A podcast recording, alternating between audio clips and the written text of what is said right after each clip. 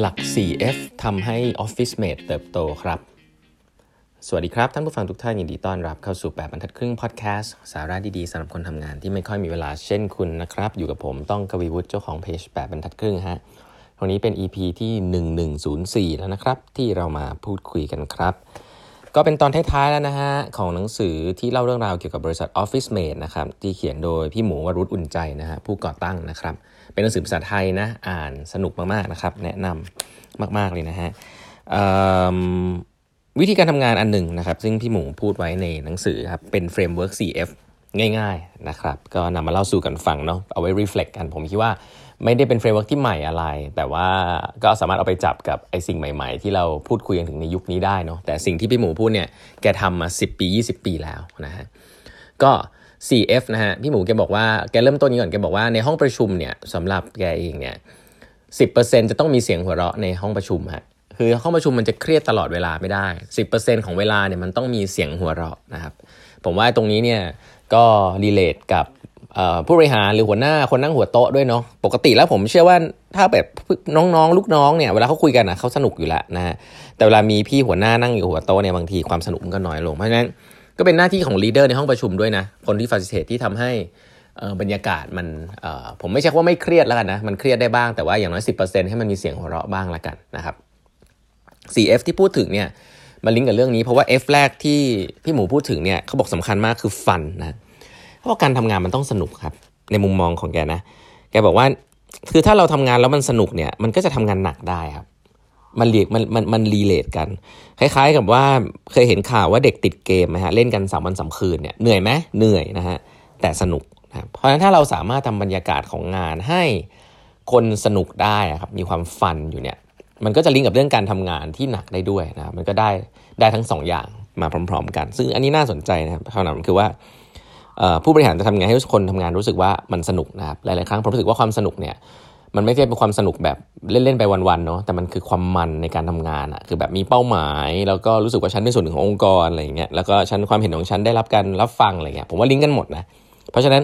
ความสนุกความมันในการทำงานเนี่ยบรรยากาศทำงานสำคัญมากๆนะครับแต่อย่างพี่หมูเนี่ยพี่หมูแกบอกว่าแกก็มีงบสวัสดิการให้พนักงานไปตั้งแต่ยุคนั้นแล้วนะฮะไปเล่นกีฬากันในวันหยุดไปตีแบดเตะบอลเอาติ้งนะฮะ กินเลี้ยงฉลองกันเรื่อยๆนะครับจัดปาร์ตี้คุยกันนอกเวลางานข้ามแผนก สิ่งเหล่านี้เนี่ยเหมือนจะไม่สำคัญเนาะผมคิดว่าสำคัญมากเลยครับ ส่วนตัวผมคิดว่าไม่ใช่งานที่ทิ้งมาให้ HR ได้นะ เป็นงานที่ผู้บริหารเนี่ยจะต้องให้ direction สมควรว่าอยากให้เห็นภาพอะไรบ้างนะ HR จะเป็นคน execute คนช่วยคิดแต่ว่า direction ต่างๆเนี่ยก็มาจากทางผู้บริหารหรือทาง CEO เองเนี่ยแหละนะฮะก็เพราะฉะนั้นเนี่ย F ตัวที่2นะครับ F ตัวแรก F ตัวแรก F ตัวแรกคือเอเขาเรียกว่า fun นะฮะ F ตัวที่2นะครับคือ fast นะฮะ fast fast นี่ก็เรื่องของความเร็วนะฮะ อันนี้คงคงไม่คงไม่เซอร์ไพรส์เนาะ เพราะว่าแต่ผมอาจจะอาจจะเซอร์ไพรส์ในยุคของแบบ 10 ปี 10 กว่าปีที่แล้วเนาะ เพราะ 10 กว่าปีที่แล้วเนี่ย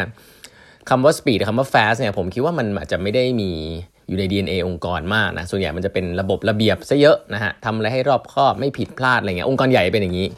แต่ผมเชื่อว่า SME เนี่ยถ้าคุณจะมาไม่กลัวมากลัวผิดพลาดเนี่ยคุณแพ้องค์กรใหญ่แน่นะครับเพราะฉะนั้น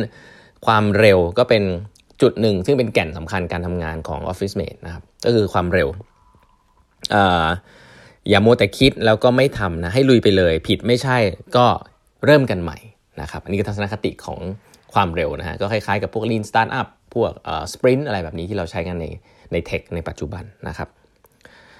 อันถัดไปครับ fast ก็ยังไม่พอนะฮะ ต้องมี F อีกตัวเขาเรียกว่า flexible นะ flexible ก็คือยืดหยุ่นนะปรับตัวได้เร็ว ไปทางนี้แล้วมันไม่ใช่ก็ต้องรีบเปลี่ยนนะครับ อันนี้ผมว่าลิงก์กับเรื่อง fast เนาะผมย้ำอีกทีว่าคำว่า fast เนี่ยไม่ใช่วิ่งตรงทื่อๆไปนะฮะ คือมันจะต้องปรับเปลี่ยนได้ด้วยนะ ปรับเปลี่ยนได้ด้วยคล่องแคล่วนะครับ ก็คือเดินไปข้างหน้าได้เร็ว แล้วก็ปรับเปลี่ยนทิศทางได้เร็วนะ fast แล้วก็ flexible นะครับ แล้วก็ตัวสุดท้ายฮะ firm นะ firm ก็คือว่า ถ้าเรารู้ว่าอะไรมัน work แล้วเนี่ยเราก็มาทำให้มันเป็นระบบระเบียบมากขึ้นครับทำให้มันเป็นเป็นเป็น practice เป็น standard ก็คือ firm มันซะนะส่วนใหญ่แล้วองค์กรใหญ่ ๆ หรือว่าราชการเนี่ยในหนังสือเล่มนี้เขียนว่าจะมี firmซะเยอะเอะก็จะ firm อย่างเดียวนะพยายามจะ firm ก่อนที่จะ fun fast แล้วก็ flexible ก่อน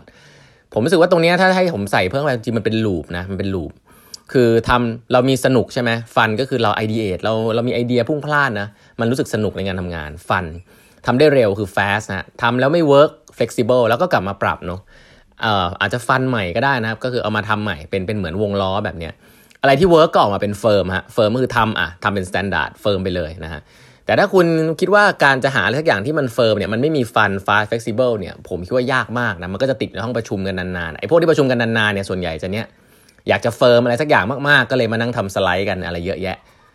มันมีคนที่มีอาชีพประมาณนี้เลยนะฮะคือนั่งประชุมแล้วก็เนี่ยทำสไลด์อธิบายกันเยอะแยะ แต่จริง ๆ แล้วโลกยุคนี้อะเสี่ยงมากเลยนะครับที่นั่งคุยกันเองนะครับต้องต้องพยายามออกไป test ตลาดออกไปคุยกับคนข้างนอก ให้เยอะๆนิดนึงนะครับอันนี้ก็มีความสำคัญนะครับ อันนี้ผมคิดว่าพี่หมูแกใช้หลัก CF นี้ตั้งแต่ 10 20 ปีที่แล้ว ก็ผมก็คิดว่า ก็ต้องยอมรับว่ามันคงเป็นการตกผลึกของตัวท่านตัวของพี่หมูเองนะฮะ แล้วก็อีกเรื่องนึงที่น่าสนใจก็คือการเข้าตลาดหลักทรัพย์ครับ Office Mate เนี่ยเข้าตลาดหลักทรัพย์ตอนรายได้ประมาณสัก 700 ล้านนะครับก็ถือว่ารายได้เยอะพอสมควรนะครับ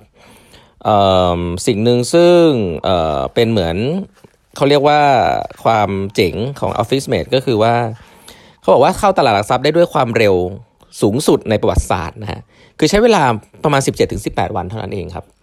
ผมไม่รู้ว่ามันเริ่มต้นจากตรงไหนเนาะจากส่งเอกสารหรืออะไรแต่ว่า หลายๆ คนผมได้ยินว่าโอ้โหจะไฟลิ่งสำตลาดหลักทรัพย์นี่หลายเดือนบางทีเป็นปีนะครับ เตรียมตัวเข้าตลาดหลักทรัพย์ พี่หมูบอกว่าใช้ของแกใช้เวลาเพียง 17-18 วัน เท่านั้นเองนะครับ เพราะว่าเตรียมตัวมาดีมากนะครับหลักการเตรียมตัวของแกมีอยู่3อย่างด้วยกัน คือ 1 คือมีบัญชีเดียวนะครับไม่ไม่มีการหนีภาษีเลี่ยงภาษีมีบัญชีเดียวมาโดยตลอดนะครับไม่ต้องปรับอะไรมาก ข้อ 2 คือมีโครงสร้างบริษัทที่ชัดเจนแล้วก็โปร่งใสนะครับ ข้อ3คือมีแผนการทำงานของบริษัทที่มันมีมาตรฐานสูงนะคาว่ามาตรฐานสูงเนี่ยผมว่าน่าสนใจ เพราะว่าเอ่อถ้าอ่านหนังสือเล่มนี้เนี่ยจะพบว่าพี่หมูเนี่ยพยายามเบนช์มาร์กตัวเองเนี่ยกับต่างประเทศตลอด แล้วก็จะบอกเสมอในหนังสือเล่มนี้ว่าเขายังไม่ดีพอนะเพราะว่าต่างประเทศเนี่ยธุรกิจแบบแกอย่าง Office Depot อย่างเงี้ยซึ่งเป็นธุรกิจที่ใหญ่มากขายขายพวกสินค้า stationery อะไรต่างๆ ใหญ่มากให้กับบรรดา B2B เนี่ย จริง ๆ แล้วเป็นธุรกิจที่เติบโตแล้วก็มีรายได้มหาศาลตลาดนี้มันใหญ่มากนะครับ เพราะฉะนั้นแกยังเรียนรู้จากต่างประเทศโน้ตฮาวจากต่างประเทศเยอะมากนะครับ แล้วแกก็อ่านหนังสือเยอะ แกไป refer ถึงหนังสือเรื่องหนึ่งชื่อว่า OPI นะฮะ ซึ่งเป็นหนังสือนิตยสารที่ของต่างประเทศนะฮะ เล่มหนึ่งพันกว่าบาทนะเหมือนจะแพงเนาะ แต่พี่หมูเนี่ยฮะ คนที่เป็นเจ้าของเองเนี่ยแหละอ่านหนังสือเล่มนี้ตลอดเวลานะครับ ซึ่งเป็น magazine ที่ระดับโลกนะ เป็น magazine ที่บอกเล่าเรื่องราวการเคลื่อนไหวของวงการอุตสาหกรรมเครื่องเขียน stationery ต่างๆ ในโลกใบนี้ครับว่าแต่ละคนทำอะไรอยู่บ้าง